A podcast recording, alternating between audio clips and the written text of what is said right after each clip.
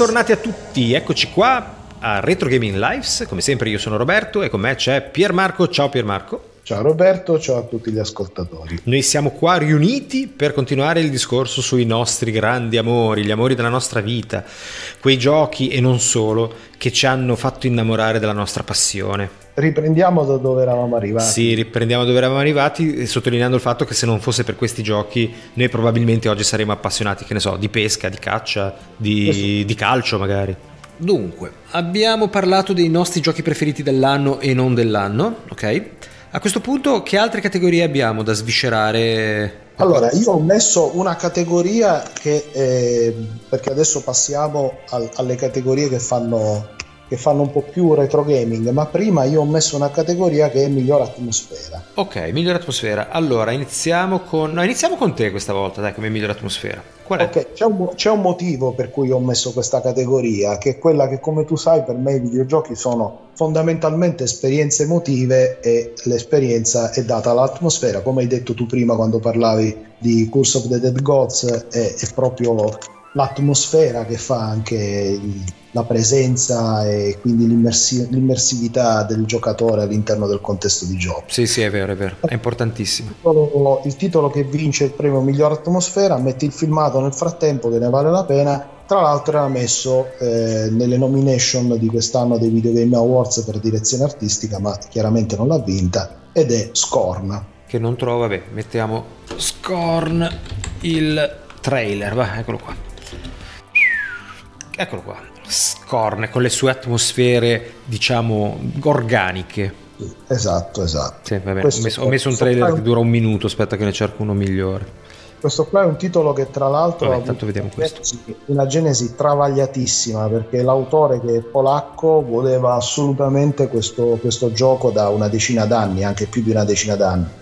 Aveva realizzato con tre suoi amici una sorta di demo che aveva mandato in giro a vari publisher, nessuno gliel'aveva provata, alla fine dopo tanto tempo è riuscito a pubblicare. Trovarne uno e poi con Microsoft l'ha portato a compimento dopo tra l'altro aver chiuso con successo anche un Kickstarter, quindi va bene, è stata alla fine una storia di successo. Rimane un titolo molto particolare, non è sicuramente un titolo per il grande pubblico perché le atmosfere sono di horror estremo, e se dovessi dire che c'è un titolo che incarna lo spirito indie al massimo per quanto riguarda appunto la totale libertà di espressione, sarebbe proprio Scorn. Stiamo parlando di un titolo chiaramente ispirato alle opere di due artisti che io stimo tantissimo: da una parte Giger, che è quello che ha fatto Alien e tutte le varie scenografie, per cui si vede che proprio c'è lo stesso gusto tecno-organico di Alien, dall'altra parte ci sono delle chiarissime influenze prese da David Cronenberg, da questa fusione tra la carne e la macchina e le ossa. Sì, mi ricordo il film che abbiamo visto insieme al cinema, caro Pier. Existence, sì. Eravamo insieme a vederlo. Anche qua ci sono delle armi che sono fatte con materia organica, con pezzi di ossa, di tendini e di muscoli, e il titolo di fatto alla fine ha deluso molti che si aspettavano una sorta di first person shooter, perché in realtà è fondamentalmente un'avventura, ma un'avventura molto walking simulator, nel senso che tu ti trovi volutamente in livelli molto, molto ampi, dove ci sono poche cose da fare. Perché ci sono poche cose da fare? E quelle poche sono dei puzzle più che altro ambientali, non dico in stile Myst, però comunque sono proprio dei puzzle da risolvere per andare avanti, perché l'autore voleva che ci fosse proprio questo senso di straniamento, di desolazione, di isolamento, e voleva che l'utente si sentisse perso all'interno di queste strutture enormi, si sentisse una formica all'interno di queste strutture enormi. Il gioco per me è il gioco proprio a livello di atmosfera migliore a cui io abbia mai giocato in 40 anni di onorata carriera videoludica. Ma perché ti piace questo tipo di atmosfera o perché veramente ha qualche cosa che... Sì, esatto. Innanzitutto perché è andato a toccare come è successo con te per il gameplay di Curse of the Dead Gods, che ha toccato proprio i tuoi interruttori, nel mio caso è andato a toccare quelli che per me sono i mostri sacri come Giger e Cronenberg, ma soprattutto Giger. Io ho dei libri a casa dedicati all'arte di Giger, e quindi il fatto di non vedere soltanto delle immagini ma di trovarmi dentro delle ambientazioni dove posso girare. Infatti la prima cosa che ho pensato quando ho iniziato a giocare è: figurati se una roba del genere fosse fatta in realtà virtuale, cioè sarebbe la mia fine, perché esserci dentro in realtà virtuale sarebbe il massimo. Quindi mi accontento, ma spero sempre che un giorno ne venga fuori una situazione in realtà virtuale. E tu ti trovi dentro questi posti che, per quanto riguarda il mio gusto personale un po' dell'orrido e del sci-fi tecno-organico, mi fanno assolutamente godere, anche perché ci sono delle ambientazioni che sono anche molto diverse. Qua nei filmati si vede la parte dei livelli all'interno, ma poi c'è una parte all'esterno, c'è un deserto di sabbia viola con questo vento che soffia e che muove la sabbia, e in lontananza tu vedi queste torri enormi di cui intravedi la sagoma, a cui poi ti avvicini o entri in queste sorte di cimiteri fatti di come se fossero dei sarcofagi che però spuntano dalla sabbia. Cioè ci sono delle ambientazioni che secondo me sono mozzafiato, sono chiare, chiaramente le suggestioni sono evidenti, ci sono suggestioni da Alien, ci sono anche suggestioni da Matrix, perché tu ti risvegli all'interno di questa struttura e poi a un certo punto cominci a vedere che è come se nascessi da una sorta di uovo. È un'esperienza secondo me a livello emotivo fortissima, e ripeto, a me ha fatto lo stesso effetto che mi aveva fatto ai tempi, vedere le prime schermate di Myst. Non so se ti ricordi quando è uscito Myst. Sì, ce l'ho installato sul cellulare, guarda, io Myst.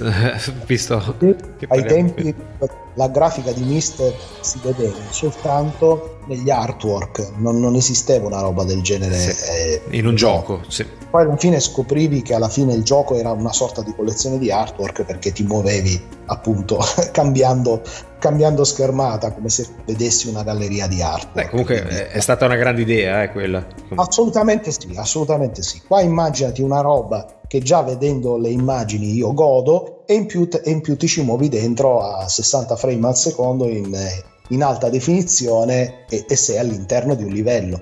Cioè è bellissimo anche soltanto camminarci dentro. E tra l'altro appunto la colonna sonora è minimalista, cioè quasi inesistente. Quello che senti sempre è il soffio del vento, il silenzio, l'eco dei tuoi passi, e questo sì che è un gioco di cui, a parte il trailer, potresti far vedere del gameplay per dare proprio l'idea della scala. La cosa secondo me spettacolare è proprio la scala, il rapporto tra il giocatore e l'ampiezza delle aree di gioco e la loro desolazione. Non credo che ci sia mai stato un gioco che sprecasse tanto spazio, tanto sfondo, tante ambientazioni, tanti livelli, con così poche situazioni da fare, che non fossero appunto quello di girare all'interno del livello andando a cercare che cosa devi fare, proprio perché, ecco, vedi, qua si vede un pezzo del pianeta di cui ti parlavo, proprio perché ti vuole dare questa forte sensazione di presenza, di immedesimazione, che se lo giochi tra l'altro all'orario giusto e con giusta concentrazione, senza distrazioni, è come se fossi lì. È un incubo, è un gioco onirico, è un incubo a occhi aperti, è una delle poche cose che cercavo ancora alla mia veneranda età in un videogioco. Vedi, qua si vedono queste sorte di capsule che si capisce che dentro c'era qualcosa, che spuntano dalla sabbia. Era proprio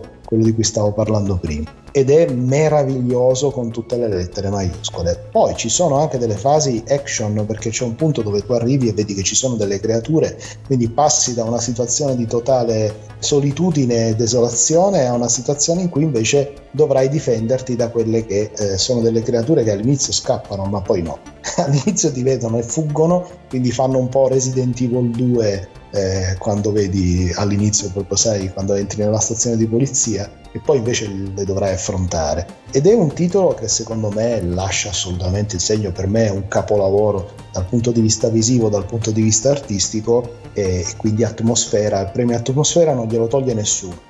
Perché non arriva a essere, nonostante tutto quello di cui ne ho parlato bene, il gioco dell'anno, perché è un gioco che è psicologicamente pesante, nel senso che al di là del discorso dell'atmosfera del gioco, non sarebbe il gioco che, per quanto mi riguarda, sicuramente lo rigiocherei di nuovo, però non è il gioco che continui a giocare tutti i giorni dopo che lo hai finito. Magari lo rigiochi un'altra volta, ti ci fai un giro per respirare di nuovo queste ambientazioni così particolari, però rispetto a un Sifu che invece mi dà la soddisfazione e il coinvolgimento che magari ho voglia di cercare anche per scaricarmi, questo qua è un titolo letteralmente alienante da tutti i punti di vista.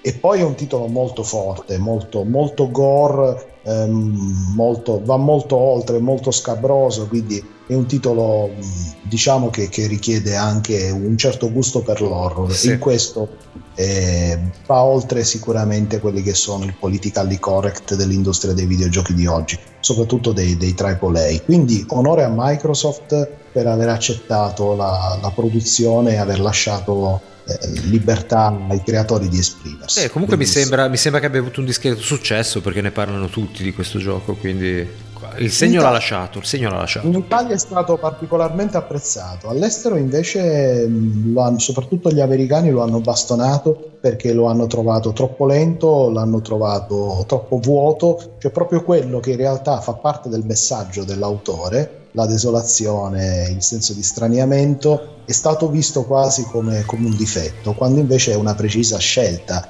dal punto di vista artistico, che secondo me lo rende molto magico. Cioè sei veramente dentro una sorta di enorme labirinto in cui devi capire come orientarti e come muoverti. Non è un titolo finalizzato al doverti fare più cose, doverti far fare più cose possibili, no? Ma ti spinge a cercare cosa devi fare. Non è tanto difficile quello che devi fare, ma è a volte difficile trovare la strada giusta da seguire. Certo, capisco. Bellissimo, sì, è interessante, è proprio spaesato, bellissimo. Tra l'altro un titolo che ha un prezzo anche relativamente budget, essendo una produzione AA, quindi non ha neanche il prezzo pieno dei €60, ma è un titolo che va a 40, e vabbè, cioè sia per PC che per Xbox, gratuito col Game Pass, però vabbè, era un'informazione così di conto. Interessante. Io non ho il Game Pass, quindi non ci giocherò mai probabilmente, però è interessante. L'importante è che non ci siano dialoghi, mi pare che sia assolutamente scevro, no? Da qualunque cosa di questo tipo. Non esistono dialoghi. Meno male, questo già sicuramente è una cosa positiva.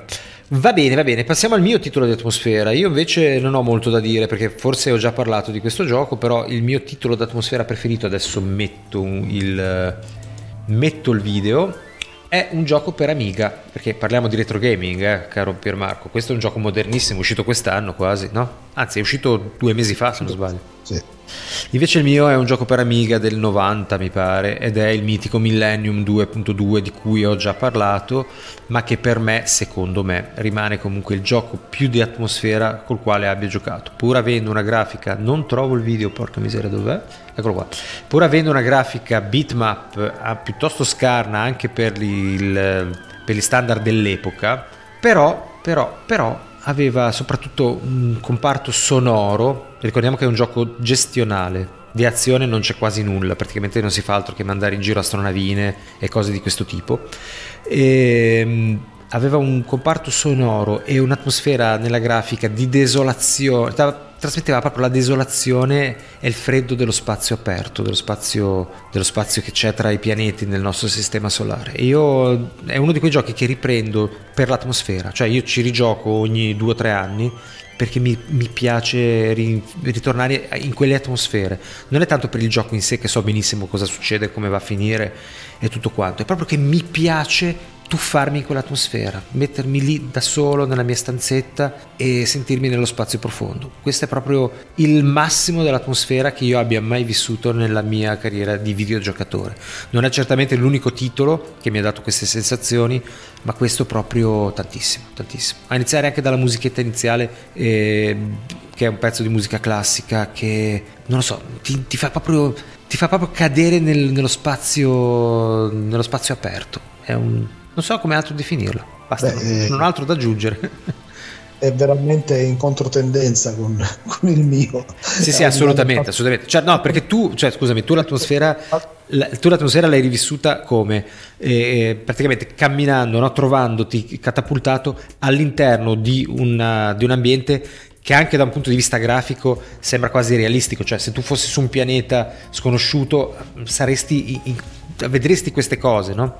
Io invece mi trovo a gestire un programma dove vedi delle schermate fisse e dei menu, quindi mi dirai proprio non c'entra niente l'atmosfera, e invece no, perché quei pochi suoni e quelle poche immagini hanno rappresentato per me il punto culminante dell'atmosfera. Poi ripeto, ho giocato tantissimi altri giochi ricchi di atmosfera che mi hanno portato a vivere delle situazioni più belle e più strane. Tutti gli open world, bene o male, degli ultimi anni hanno moltissima atmosfera, ti fanno sentire in un fiordo norvegese o nelle strade francesi durante l'epoca della rivoluzione. Per carità, ce n'è per tutti i gusti, No, io e te, a me viene sempre da ridere perché io e te siamo veramente all'opposto. Sì, è vero. Agli antipodi. No, però ti faccio questa domanda, sono curioso di conoscere la risposta, ma devi rispondermi sinceramente. Sì. Perché io mi domando questo, cerco di intuire da quello che mi stai dicendo quale può essere il piacere dell'atmosfera di un gioco del genere. Sì. E mi sforzo tantissimo, mi sto veramente sforzando con la mente aperta. E ti faccio questa domanda, ti chiedo, ma se tu questo titolo non lo avessi mai visto prima, uh-huh. Cioè non avessi mai saputo che esisteva, okay. Cioè, ma nel mio caso, cioè io lo sto vedendo oggi per la prima volta, anche se ne hai già parlato, non lo avevo visto, non l'avevi mai visto, certo, grazie al fatto che hai messo il filmato su YouTube io lo sto vedendo, e dovessi giocarlo adesso per la prima volta, gli daresti lo stesso questo premio giocandolo ora? Perché io ho quasi il dubbio che gran parte della suggestione derivi dal legame emotivo che si è creato la prima volta che lo hai giocato, quando in tempi non sospetti invece una roba del genere. Ma Pier Marco, scusa, ma è ovvio. Allora, noi stiamo parlando della nostra esperienza di videogiocatori, ok? Certo. Se io ti devo scegliere il gioco che da un punto di vista grafico-sonoro è così avvolgente da farmi sentire proprio lì, ti citerai degli altri titoli probabilmente. Ti potrei Ghost of Tsushima mi poteva far sembrare all'interno di una realtà medievale giapponese tantissimo, per fare un esempio, no? Oppure un gioco in prima persona come può essere Skyrim poteva darmi l'atmosfera di essere veramente in queste vallate alpine dove ad ogni passo c'era il rischio che dei lupi mi attaccassero. Per carità, quella è atmosfera tangibile, ma per l'epoca, io sto parlando dell'epoca, mi sono ritrovato rapito dall'atmosfera di questo gioco al punto che non ho fatto altro per, non so, una settimana. Per una settimana ero attaccato al gioco, non certo perché era divertente lanciare in giro le astronavi, ma perché mi sembrava di essere lì, e mi è rimasto talmente dentro questa sensazione che ancora oggi, a distanza di 30 anni, lo rigioco e la riprovo questa sensazione. È ovvio che se non l'avessi giocato all'epoca, oggi preferirei, se volessi qualcosa, non si era giocare a Elite Dangerous, perché quella no, però è chiaro che è una cosa soggettiva ed è giusto che sia così. Sì, parliamo della nostra esperienza, certo. Esatto, quello che ti chiedo io è, al di là del fatto che tu lo abbia giocato all'epoca, tenendo conto del fatto che appunto hai questo legame profondo, per quanto riguarda te stesso, Roberto Barabino, è il gioco a cui daresti il premio miglior atmosfera in assoluto? Questa è la domanda. Allora, considerato le varie epoche in cui sono usciti i vari giochi di cui ho fatto esperienza, secondo me sì. Quindi l'atmosfera, il senso di atmosfera che mi ha dato questo gioco nel 90 non è stato eguagliato da nessun altro gioco, secondo me. Ok. E tu mi dirai è il motivo per cui ancora adesso ti piace ritornare. Infatti ci ritorno, naturalmente mi rendo conto di tutti i limiti di questo mondo, naturalmente non rinuncio a giochi più moderni e non posso certamente rimanere insensibile all'atmosfera di un Bloodborne, all'atmosfera di, cita il gioco che vuoi, ce ne sono miliardi ogni settimana di giochi che escono ricchissimi di atmosfera. però l'atmosfera che mi dà forse sai cosa?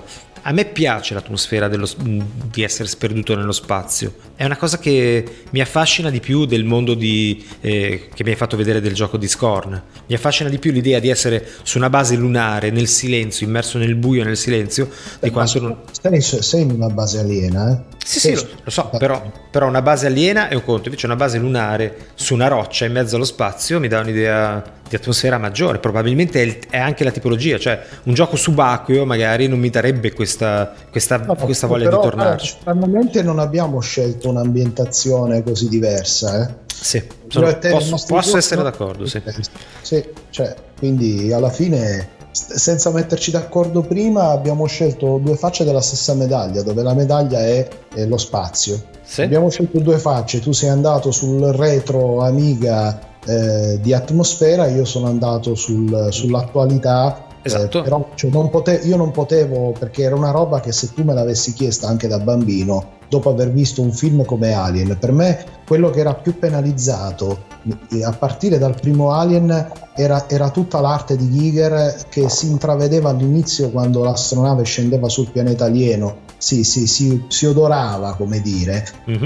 e poi vabbè c'era l'alieno, però al di là dell'alieno la cosa bella erano proprio le strutture aliene, l'architettura aliena, e ne vedevi pochissimo, giustamente, perché era tutto ambientato nell'astronave. E quindi se tu a me già da bambino mi avessi detto pensa che un giorno ci sarà un film o un videogioco dove tu sarai proprio all'interno di quelle strutture classiche tratte da Giger, cioè io mi sarei sballato. A me era piaciuta tantissimo quell'avventura lì per Amiga, tra l'altro Dark Seed. Esatto, sì, anche a me. C'erano delle schermate dove eri veramente nel mondo alieno. Sì, non c'erano, me lo ricordo benissimo, schermate nella realtà. Quindi immaginati trovare, per me, una cosa del genere che diventa un intero gioco. Cioè, non potevo non dargli il premio Atmosfera, poi è anche fatto benissimo. Tra l'altro, mi è fatto venire in mente, tra l'altro, che è un gioco che mi ha dato moltissima atmosfera e che metterei comunque nella mia top 10 in questa classifica è Alien Isolation, ad esempio.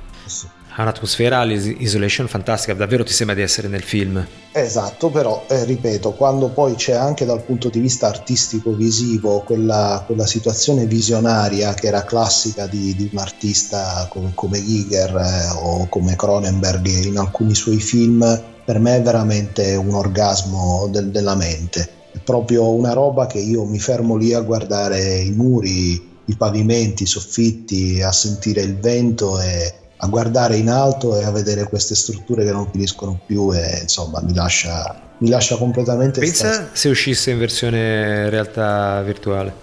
Ma va? Penso che ci staresti tutto il giorno, tu non faresti altro. Te l'ho detto, la prima cosa che ho pensato, ho detto se lo facessero mai in realtà porca miseria.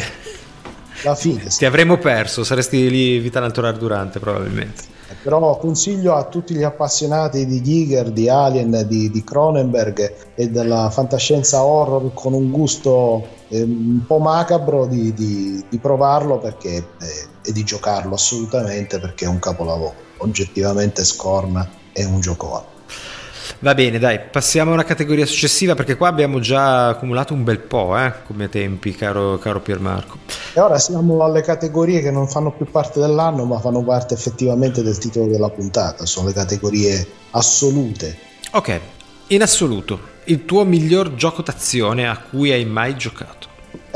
Ci abbiamo già dedicato una puntata, bene, è di filmato. E comunque è interessante vedere che c'è una specie di fil rouge, di filo conduttore tra tutti i titoli di cui parlo stasera, in un modo o in un altro, perché questo in realtà si collega un po' al discorso Scorn dal punto di vista dell'atmosfera, per motivi differenti, perché si parla più di strutture che vanno un po' sviluppandosi in verticale, sul gotico, ed è Quake per me rimane assolutamente il numero uno, assolutamente. Dal punto di vista del retro gaming, dal punto di vista dell'azione, per me il top assoluto dei giochi action rimane Quake, il che dà molto da pensare a me personalmente, visto che non sono un giocatore PC e lo sono stato solo in quella parentesi, per fortuna che lo sono stato in quel periodo, perché chiaramente prima di poterne fruire su console di nuova generazione ed emulatori vari e quindi il nuovo hardware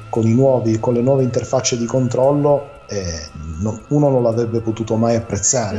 In effetti siamo stati fortunati ad essere utenti PC proprio in quel periodo, a pensarci bene. Sì. Era più quello che stavo dicendo. Non ci avevo mai pensato, è un caso o no, però comunque è stato il periodo giusto. Assolutamente. Perché per me Quake, e questo è quello che posso dire, ha una purezza incredibile. Cioè è il classico gioco che è perfetto nella sua purezza, cioè nel suo modo di essere fruibile senza tanti orpelli, come diresti tu, questi labirinti, molto action, con gli enigmi ambientali, gli switch, i percorsi segreti. È proprio un mondo. È un mondo all'interno del quale ti trovi, diviso in livelli, e ci sono dei livelli bellissimi, ed è proprio il piacere del gioco puro, senza quasi ipnotico come gameplay. Esatto, senza tante sovrastrutture. Quasi oggi è quasi impossibile trovare dei giochi così. Oggi si punta talmente tanto sul discorso dell'esperienza che a volte la si sovraccarica con delle sovrastrutture che in realtà tolgono immediatezza, tolgono purezza vera e propria all'esperienza. E cosa intendo? Intendo, come dici tu, no? Le scene di intermezzo, i dialoghi, le situazioni, insomma, che non sono realmente interattive, mettiamola così, e ce ne sono tantissime, anche troppe in tanti giochi, purtroppo. Quake rimane un fulgido esempio di un videogioco tutto gameplay. Sì, stavi giusto dicendo che appunto non ci sono orpelli, non ci sono cose. Esatto. Perché il gameplay al primo posto, e che in fondo è il rappresentante migliore di quella che è la mentalità e la cultura indie, anche i tempi in fondo. Sì. Lo erano assolutamente. Esatto. Poi sono diventati una grande azienda, però sono nati proprio con quella prospettiva dei nerd. Appassionati di gioco di ruolo che tirano fuori il gioco a cui avrebbero voluto giocare. Esattamente. Super indie.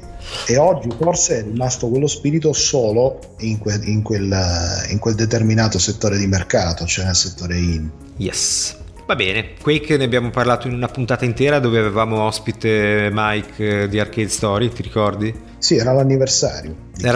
Esatto, che tra l'altro è già passato più di un anno, mi sembra, o sbaglio? Sì, era nell'anno precedente. Non possiamo dire stagione perché la stagione...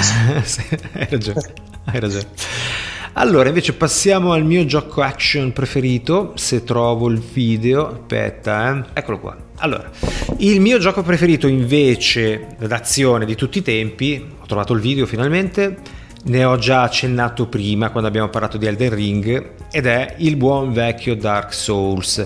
E dico che è il mio gioco preferito di tutti i tempi come action per il semplice motivo che credo che sia l'unico gioco a cui ho rigiocato almeno 10 volte negli ultimi 6-7 anni, mentre quasi nessun altro gioco, anche quelli che ogni tanto riprendo ogni 2 o 3 anni perché appunto mi ci rivoglio tuffare nelle atmosfere, mi hanno mai spinto così tanto a giocare e rigiocare Dark Souls, al punto che quando avevo quasi finito Elden Ring in questa primavera l'ho mollato lì per giocare di nuovo a Dark Souls. Lo so che è assurdo perché praticamente sono lo stesso gioco, almeno come tipologia, ma mi è talmente venuta voglia di rigiocare, di rituffarmi nelle atmosfere, nel gameplay, nei livelli, nel divertimento di Dark Souls, che l'ho rigiocato da capo di nuovo ancora mentre stavo quasi per finire Elden Ring. Tu lo sai che mentre mi stai facendo vedere sto filmato di gameplay, gli asset grafici sono quelli di Demon's Souls uguali. Sì, certo. Uguali, ci sono proprio le stesse barriere di legno, gli stessi cavalieri di schermo. Sì, è praticamente... Quindi tu praticamente mi dici che per te, se è il miglior gioco d'azione, cioè secondo te è meglio di Elden Ring? Allora, per il motivo che ti ho detto, sì, Elden Ring non so se avrò voglia di rigiocarci, invece Dark Souls viene voglia.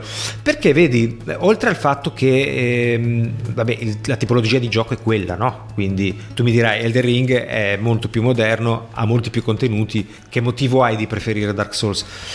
Dark Souls ha un qualcosa nel level design che lo rende così coerente, no? Sembra veramente di essere all'interno di una fortezza e girarla tutta, che ti viene voglia di ritornarci, non lo so, ti viene voglia di ti senti quasi come a casa. Una volta che l'hai conosciuta bene questa location, ti ci trovi come a casa, ti viene voglia di ritornarci, di esplorare magari alcuni punti che non hai visto tanto bene. Insomma, dà una sorta di richiamo questo gioco. Per cui sì, mi diverte un sacco giocarci, mi diverte un sacco eliminare i boss, i nemici, tutti carismatici, tutti molto interessanti. Guarda, è difficile, è difficile spiegare, credo che nessuno che gioca a Dark Souls assiduamente ti sappia spiegare esattamente perché questo gioco abbia questo richiamo, questo costante... Sì, non so come altro chiamarlo, è un richiamo, mi viene proprio voglia di ritornarci.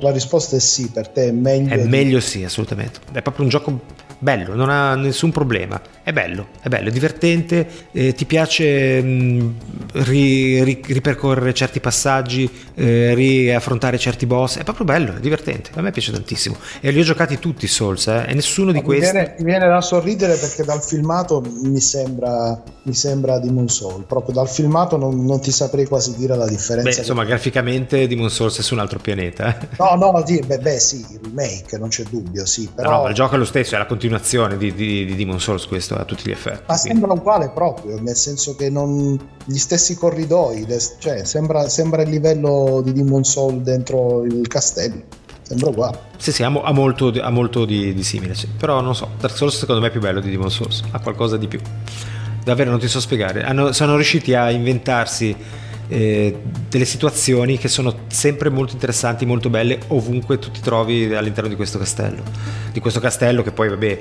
si espande in superficie, sottoterra, sulla montagna, comunque si svolge tutto in un'unica location, però molto molto ampia e comunque tutta collegata, e quindi è molto molto interessante anche diciamo scoprire la geografia di questo gioco oltre che semplicemente combattere contro i nemici.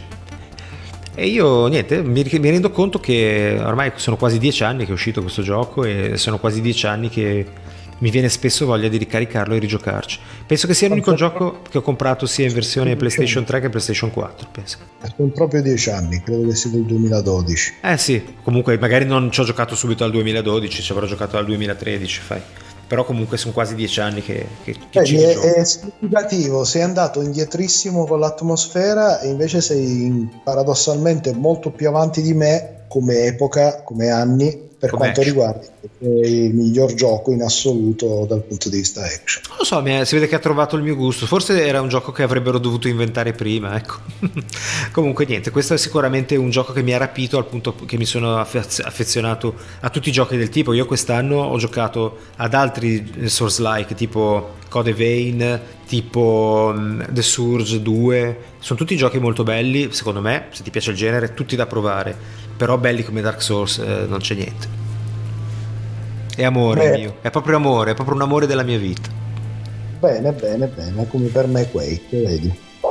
Però allora io sono più retro di te. Sei più retro, su queste cose sei più retro sicuramente. Invece parlando di giochi di avventura, sei più retro o meno? Vediamo. Non lo so, poi bisogna vedere cosa scegli tu.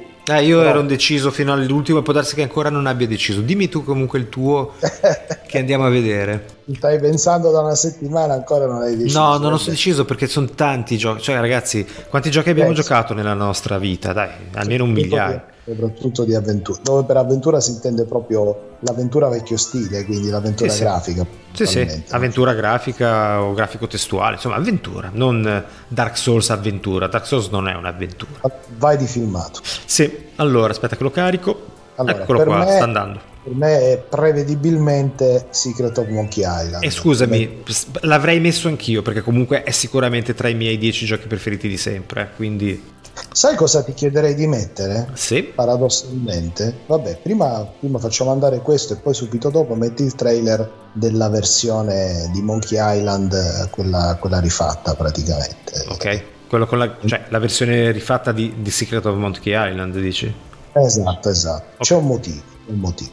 C'è un motivo per cui te lo chiedo. Comunque vabbè, che dire di Monkey Island, che tutto è proprio nel suo piccolo, perché comunque è un piccolo gioco, non è lunghissimo, è perfetto per me da tutti i punti di vista, è perfetto nella grafica, è perfetto nella trama, è perfetto nell'umorismo, è perfetto nel gameplay legato agli enigmi lateral thinking da tutti i punti di vista che ti sorprendono in più di un'occasione, riesce a far diventare lateral thinking pure ciò che in teoria è action, come i duelli di spada, quindi più di così non si può avere.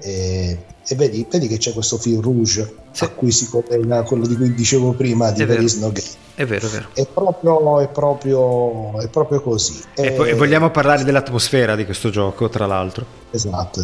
Con questa notte caraibica iniziale che secondo me è stata la trovata più figa di tutto il gioco.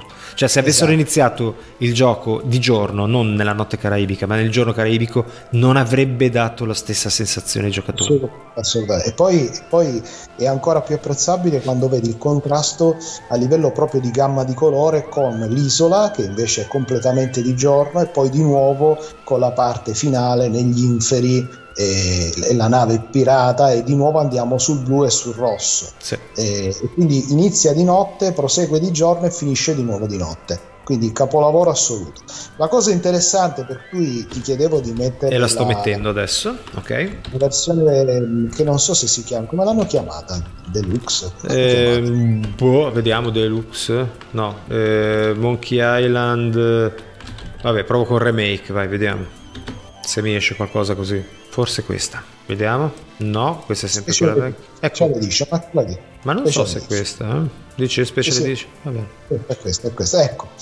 Ecco, la cosa che volevo mettere in evidenza, però è meglio metterla non nei dialoghi, è meglio metterla proprio nel gameplay normale. Ecco, vedi. Non ci crederai, ma questa è la grafica che che di nuovo siamo sui dialoghi, non va bene. Sto cercando qualcosa, eccoli. Esatto, vai in una situazione proprio di super gameplay. Questa è proprio la grafica che io avrei voluto nel Return to Monkey Island, e invece non hanno usato. È la migliore grafica come compromesso tra la fedeltà alla pixel art originale. Infatti in questa special edition tu puoi fare in tempo reale il passaggio tra la vecchia e la nuova, certo. Quindi mentre stai giocando puoi cambiare grafica in un secondo e continui il gioco da lì, quindi è proprio una specie di rifacimento 1 a 1, no? Quindi è la migliore grafica a livello di aggiornamento, di modernizzazione, di stile illustrativo, è la migliore grafica soprattutto nelle forme dei personaggi, fedele allo spirito del Monkey Island originale, dove il Return to Monkey Island va molto di più sull'illustrativo e sull'artistico e forse un po' troppo sul caricaturale, perché a me quello che è sempre piaciuto di Monkey Island tantissimo era questo contrasto tra qualcosa di apparentemente molto realistico e invece uno spirito molto scanzonato, sì, infantile. Sì, no? Infantile. Quando in Return to Monkey Island hanno scelto uno stile grafico fiabesco, un po' estremo, un po' veramente caricaturale, hanno tolto questa sorta di contrasto che invece era presente sia nel primo titolo che in quelli successivi, forse si è perso un po' con la versione cartoon, però in questa special edition è ripreso, perché comunque non è fotorealistico ma tende sicuramente un po' più a realistico, non so come dirti. Sì, no? Sì, ho capito benissimo cosa vuoi dire. E secondo me fa un po' illustrazioni anni 60, anni 40, che sono quelle delle figure dei libri sui pirati, che avrebbero dovuto mantenere, se non addirittura riprendere in Return to Monkey Island, il famoso ritratto di Guybrush Threepwood che si vede in Uncharted. Sì, che è la copertina del mio blog, tra l'altro. Esatto, quella secondo me era la grafica perfetta da mettere in un nuovo titolo di Monkey Island, al di là del gusto soggettivo, proprio per mantenere questa sorta di scelta artistica di contrasto tra una situazione apparentemente seriosa e realistica, dato uno stile rappresentativo tendente al realismo, e invece una giocabilità e quindi una narrazione dei dialoghi assolutamente infantili, scanzonati e demenziali da certi punti di vista. E questo invece si perde, perché diventa molto più coerente tutto in Return to Monkey Island e si perde questo contrasto che era uno dei punti di forza tra lo stile visivo e la narrazione. E quindi peccato, è un'altra delle cose dove posso dire peccato il Return to Monkey Island, a parte quella maggiore che è il lateral thinking, e che invece è conservata ed è soprattutto affermata con grande forza, conservata nella special edition, ma affermata con grande forza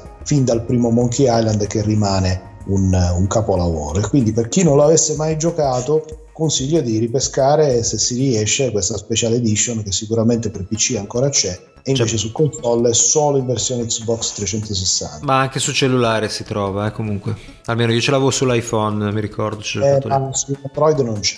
Ah, su Android non c'è, peccato. Sull'iPhone c'era, ci ho giocato e anche lì schiacciavi un attimo un tastino e passavi dalla vecchia alla nuova senza soluzione di continuità. Era molto bello. Invece, caro Pier Marco, adesso ti sorprendo, perché alla fine ero indeciso tra quale fosse il mio gioco d'avventura preferito e ho scartato quello che ti ho detto prima. Cioè, no. Sì, l'ho scartato. Eppure nel tuo cuore. Nel mio cuore, però effettivamente sta quasi una schermata ispirata a... È vero, però in realtà c'è un gioco di un'avventura grafica che forse mi piace ancora di più, e infatti ci ho ancora giocato di recente, mentre a Fish, perché pensavo a Fish prima, non ci gioco da anni, invece al mitico, e ne ho già parlato diverse volte, Day of the Tentacle. Potrei dire io, ecco, no, avrei detto vabbè, Day of the Tentacle. Ma perché Day of the Tentacle, al di là di tutto, secondo me è un gioco assolutamente perfetto per quanto riguarda gli enigmi, perché sono tanti e si incrociano tra di loro in maniera perfetta. Cioè è un gioco dove hai sempre qualcosa da fare, hai sempre un qualcosa che ti fa andare leggermente avanti, perché fa parte tutto di un disegno più grande, no? Non so se hai notato questa cosa. Secondo me da questo... Il motivo per cui io ho scelto Monkey Island e non Day of the Tentacle è proprio il motivo per cui tu hai scelto Day of the Tentacle. Cioè, è sicuramente un gioco più profondo, Day of the Tentacle, e quindi più complesso, dove Monkey Island è un gioco molto più diretto, molto più concentrato, molto più fruibile e quindi molto più digeribile da un certo punto di vista. Però Day of the Tentacle è un capolavoro di genialità. Sì, da quel punto di vista dal punto di vista degli enigmi e come si incastrano tutte le storie, le situazioni, è perfetto, assolutamente. È proprio un modello a cui ispirarsi se si vuole fare un gioco di avventura, secondo me. Anche perché poi le location sono poche, anche se ripetute in diverse epoche. Però non è un gioco in cui ti perdi, devi fare milioni di passi per andare da una location all'altra, cercare chissà cosa. Da un certo punto di vista è concentrato, ma è talmente tutto amalgamato tra le varie epoche, tra i vari personaggi, eccetera, che secondo me è veramente una sinfonia il totale, no? Ed è perfetta. A me piace tantissimo da questo punto di vista qua, e mi ricordo quando l'ho risolto le prime volte, tra l'altro in compagnia, non da solo, ero con dei miei amici.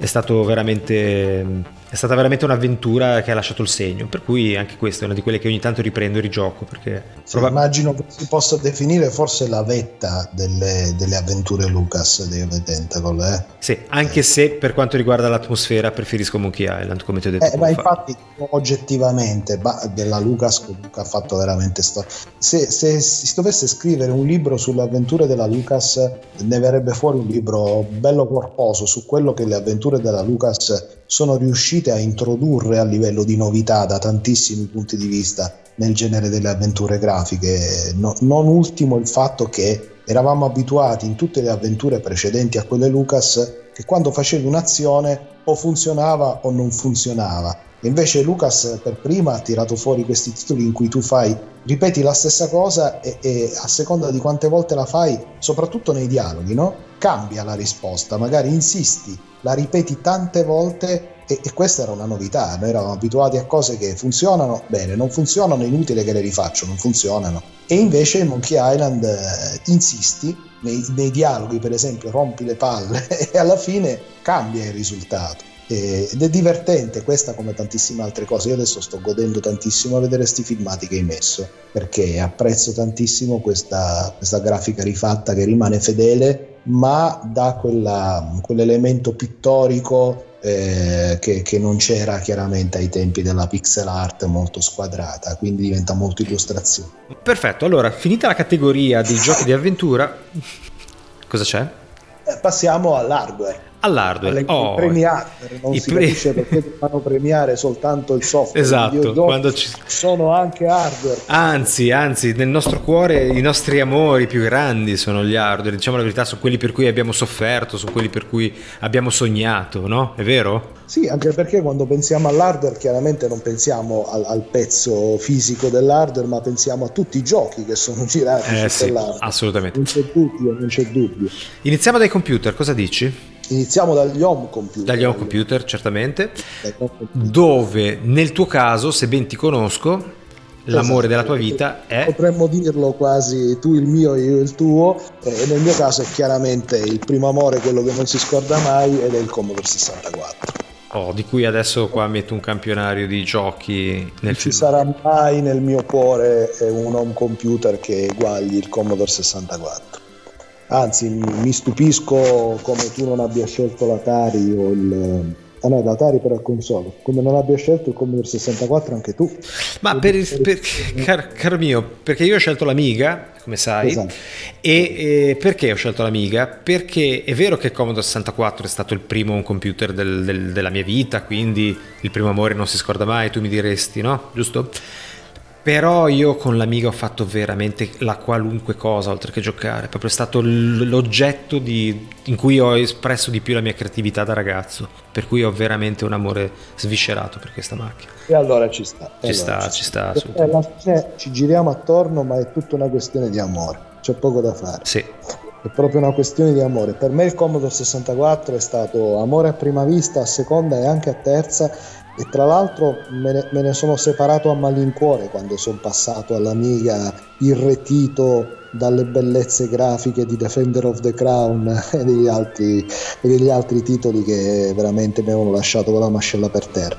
Però il piacere che mi hanno dato i giochi e il senso della scoperta dei giochi su Commodore 64 non me l'ha mai dato nessun'altra macchina, e quindi non solo è quello che premio di più tra tutti i computer, ma forse dovessi dare anche proprio in assoluto il premio hardware, sarebbe quello, perché per me è stata proprio la scoperta del mondo dei videogiochi in maniera sicuramente più approfondita di quello che potevo fare in sala giochi o di quello che potevo fare con le console degli amici o il mio un computer precedente che non era mio perché era di mio padre, che era lo ZX 81 della Sinclair. Certo. Io proprio col Commodore 64 lì ho capito, dal Commodore 64 ho capito che non era soltanto un hobby, non era soltanto una grande passione, ma era qualcosa che mi andava a toccare nel profondo dell'animo. Probabilmente se non avessi avuto il Commodore 64 non fossi rimasto così innamorato dei videogiochi grazie al Commodore 64, avresti cambiato hobby, non me lo dire. No, non avrei cambiato hobby, ma non avrei trasformato la mia vita in una vita veramente al servizio dei videogiochi, perché la mia vita è sempre stata ed è adesso e lo sarà proprio al servizio dei videogiochi, perché lavorativamente, come passione, come hobby, io ho sempre alla fine fatto quello. Anche dopo che mi sono laureato in ingegneria sono andato a lavorare come project manager in un'azienda che produceva videogiochi. Chiaro. Insegno videogame design, scrivo come giornalista recensioni di videogiochi, quindi i videogiochi alla fine della fiera sono la mia vita, e se dovessi domandarmi quando lo sono diventati col Commodore 64, grazie o forse per colpa del Commodore 64. Sono convinto che se mi avessero tolto quell'esperienza mi sarebbero piaciuti comunque, perché mi piacevano anche prima del Commodore 64, perché avevo le mie varie console della Polysteel, piuttosto che i giochi in sala giochi, quando ci andavo ci giocavo. Però il Commodore 64 mi ha instillato quella sorta di passione infinita, di amore incondizionato per il videogioco, grazie al senso della scoperta che mi donava, il piacere immenso che mi donava ogni singolo videogioco, che ai tempi chiaramente non ce n'erano quanti ce ne sono oggi. No, infatti. Anche l'acquistare, paradossalmente, la cassetta chiaramente piratazza da edicola con i titoli cambiati di altri giochi, e poi dire chissà questo titolo qua, tipo vai a portare a spasso il cane a che gioco corrisponde nella realtà, e magari scoprivi che erano di quello recensiti nelle riviste da edicola, anche quello era un piacere, lo scambiassi i giochi con gli amici, fare le copie delle cassette. Sì, ma questo è valso anche per l'Amiga, assolutamente. No, assolutamente. Però per il Commodore 64 è stata non solo la prima volta, ma è stata anche la volta in cui ce lo siamo sudato di più questo tipo di esperienza, perché più siamo andati avanti con i tempi e più chiaramente il videogioco si è diffuso, sì. I videogiochi sono aumentati, la cultura del videogioco è aumentata. Se ci pensi ai tempi del Commodore 64, quando gli stessi negozi vendevano i giochi piratati su cassetta o su disco, era veramente una roba per pochi iniziati, era veramente una roba da super nerd, no? E quindi era vissuto tutto in un'ottica di circolo psicologico per iniziati, che dava anche un piacere incredibile. Io ho fatto amicizia con persone anche quando ero in vacanza grazie a questi interessi che scoprivo essere in comune con altri esseri umani e non con altri alieni come me. Insomma, sì, esatto, è vero. Non solo nell'infanzia, ma in maniera così profonda che ho notato che quando altre persone comunque sono cresciute, alcuni miei amici hanno abbandonato, hanno creato un certo distacco rispetto all'hobby, perché in fondo per loro era solo un hobby, e come tutti gli hobby poi uno cresce, matura, cambia. Per me invece sono rimasti, anche se non gioco più come un tempo e non ho più lo stesso approccio al videogioco, un approccio più o un approccio molto più filosofico da certi punti di vista, sono più un onanista del videogioco dal punto di vista mentale che fruitore vero e proprio. Però comunque mi è rimasta questa passione incondizionata che è diventata il motivo dominante della mia esistenza, e devo dire che è sicuramente dovuta al Commodore 64. È dovuta? Al Commodore 64. Ah, ok, perfetto, non ti avevo sentito. Ok Pier, allora invece altra categoria dopo i personal computer, gli home computer, naturalmente le console, e qui penso che sia abbastanza chiaro anche in questo caso qual è la tua console preferita di tutti i tempi, il tuo più grande amore, forse perché ce l'hai già detto almeno in 2 o 3 occasioni, giusto? Ma tocca a te prima parlare dell'altra. Io ti ho già detto l'Amiga per me, basta, cosa devo aggiungere? La console. Va bene, ok, allora aspetta che metto il video della mia console. La mia console preferita è, forse anche questo l'ho già detto in qualche occasione, è la PlayStation 2. Perché la PlayStation 2 e non la PlayStation 1? Perché non la PlayStation 3? Perché non qualcos'altro? Perché è la PlayStation 2 la macchina da gioco console con cui ho giocato di più, con cui ho avuto le esperienze più interessanti, soprattutto con cui mi sono appassionato di più ai giochi giapponesi, perché se è vero che con la PlayStation 1 siamo stati sommersi di giochi giapponesi, in realtà io sono stato un utente di PlayStation 1 abbastanza legato ai titoli occidentali. Devo guardare, a parte Final Fantasy, fondamentalmente giocavo quasi esclusivamente a titoli occidentali, quindi i Wipeout, quindi che ne so, Spyro the Dragon, Jax, platform di questo tipo, insomma sì, va bene, Gran Turismo era giapponese, però poi ho giocato un sacco di cose occidentali. Invece con la PlayStation 2 mi sono innamorato di tantissimi giochi da otaku, molto più di nicchia, oltre al fatto che comunque la PlayStation 2 secondo me è stato veramente un potenziamento incredibile dal punto di vista grafico rispetto alla 1, rispetto a quanto avevo su PC prima, eccetera eccetera. Quindi io sono assolutamente affezionato alla PlayStation 2, tanto è vero che ne ho 2 e ce l'ho tuttora in funzione, una è collegata qua e ogni tanto ci gioco ancora, e la emulo anche su cellulare, devo essere sincero. Questo è quanto. Ovviamente la PlayStation 2 era anche la macchina che aveva quella che poi è diventata mia moglie. Io ho iniziato a frequentare mia moglie venendo a giocare a casa sua con la sua PlayStation 2, quindi insomma ho diversi motivi per cui sono affezionato a questa macchina. Bene, direi che sono motivazioni più che valide dal punto di vista soprattutto del Retro Gaming Lives. Sì, assolutamente. Io però più retro gamer di te, sono più boomer di te nella mia scelta della console preferita, perché invece vado sul Super NES o su Super Famicom. Lo chiamo Super NES perché poi alla fine era la versione più conosciuta in quanto versione americana. Io mi ricordo che ti chiamavano l'uomo Famicom su Game, sulla tua rivista come si chiamava? Consolmania, ecco, non mi veniva il nome, mi veniva Console Generation, fai tu. No, eri l'uomo Famicom tu, ammettilo. Altri tempi, sì. Ho iniziato col Super Famicom, poi ho continuato, anche se sono diventato l'uomo Neo Geo, chiuso con una recensione della PlayStation 1, ho fatto anche un po' di recensioni del 3DO oltretutto, perché ero uno dei pochi ad avercela. Comunque sì, Super NES, Uber Alles, per sempre, proprio per me il massimo assoluto della console.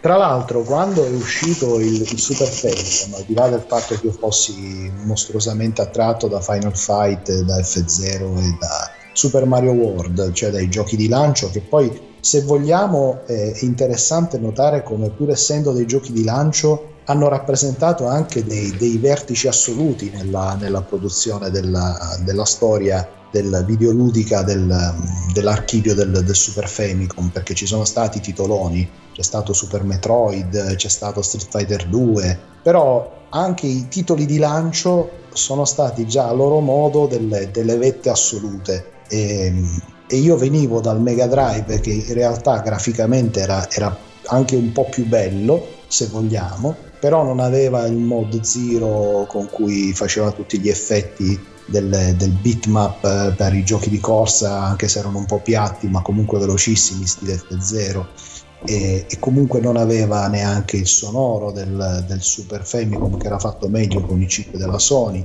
e quando io ho iniziato a giocare con i giochi del Super NES, anche lì ho scoperto una magia che è andata avanti per anni. E secondo me il merito è stato anche quello dei primi titoli, perché probabilmente è stata la console che ha avuto nella storia dell'hardware del videoludico i titoli più forti nei primi mesi del lancio, cioè al di là dei tre titoli con cui è uscita Nintendo, che dicevo prima, anche se uno era Capcom, perché Final Fight era Capcom, gli altri erano Nintendo, c'è stata proprio una line-up dei primi mesi spettacolare, con titoli fortissimi di grande atmosfera. C'è stato Super Contra della Konami, c'è stato Super Ghouls and Ghost della Capcom, c'è stato Super Castlevania 4 sempre della Konami, c'è stato Pilot Wings della Nintendo, c'è stato Legend of Zelda e Link to the Past della Nintendo. Insomma, sono usciti subito velocemente con dei titoli fortissimi che sfruttavano già molto bene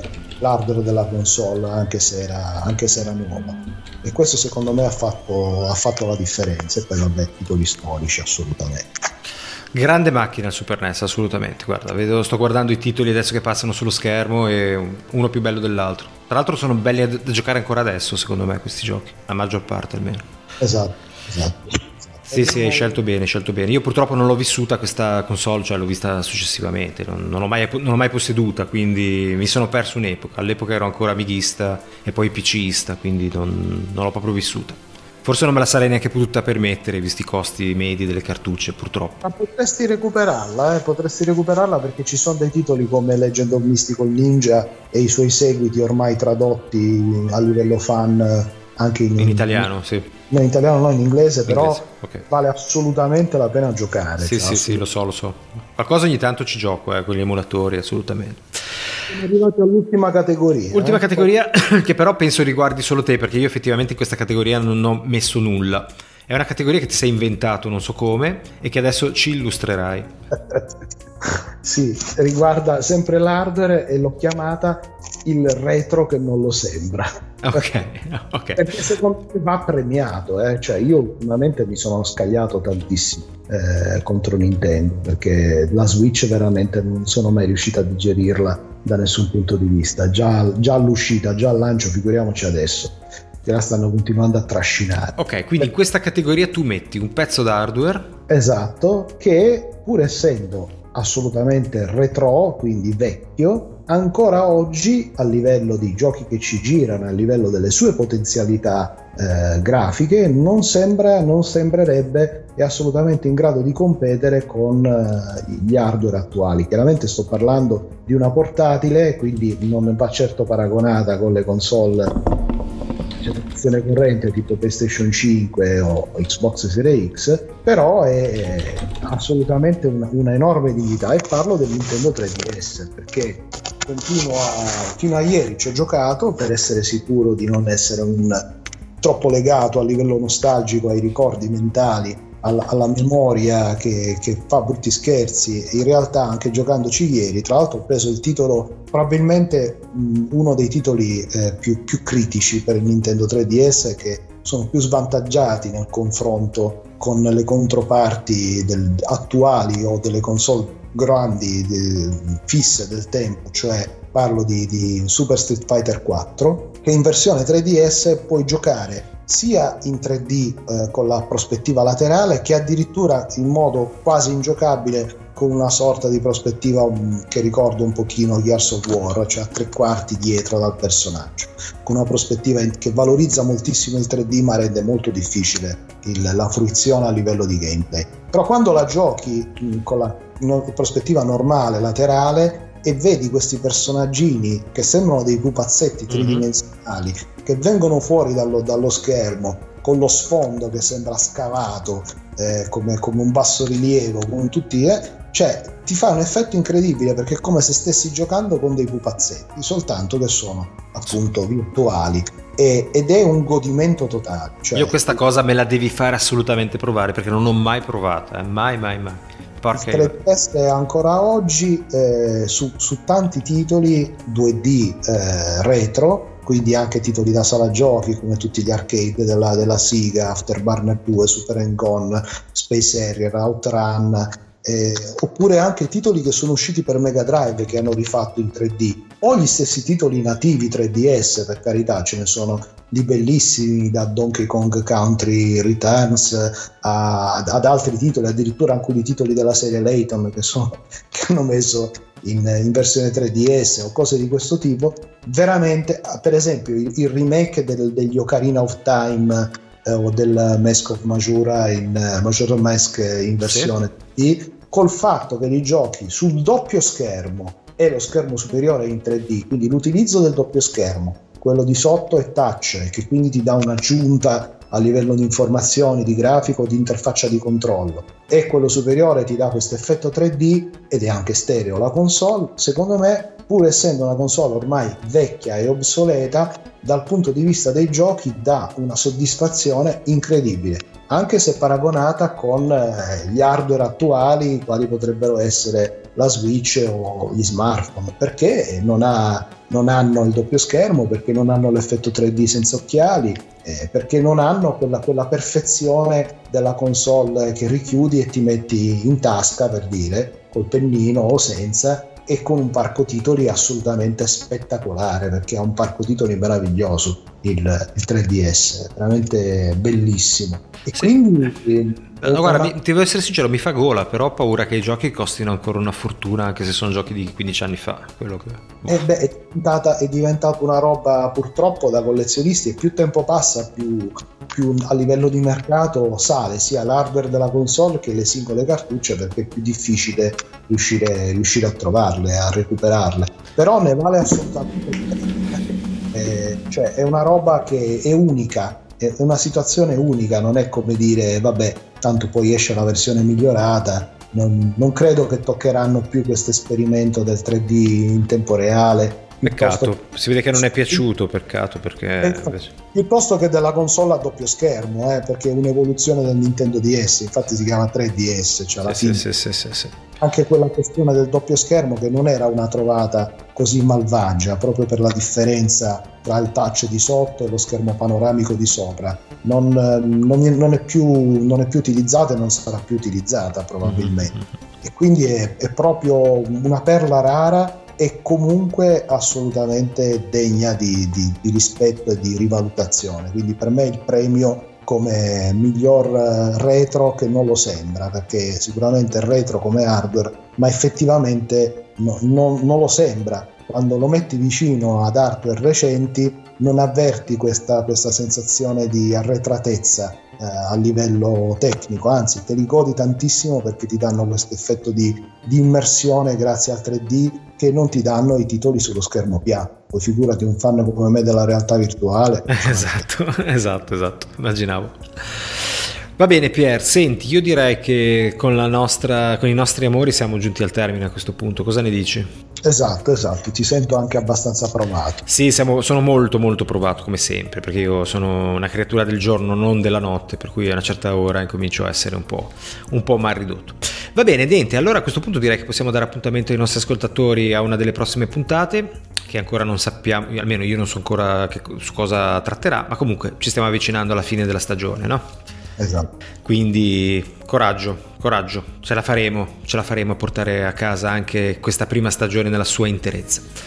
Ok, quindi Pier Marco, io ti ringrazio e saluto tutti i nostri ascoltatori, quindi alle prossime da Roberto e da Pier Marco, ciao a tutti. Ciao a tutti, ciao.